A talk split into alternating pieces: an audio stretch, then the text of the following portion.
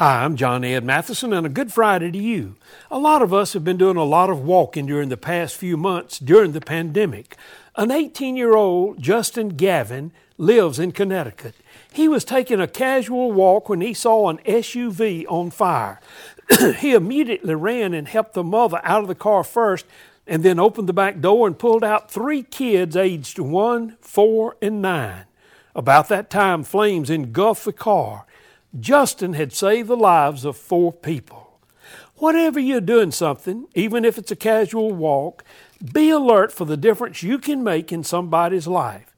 Justin said, I just felt like if I was in that situation, I would want somebody to help me out. I guess my instincts took over. Hey, friends, today is a great day to intentionally begin developing some really good instincts.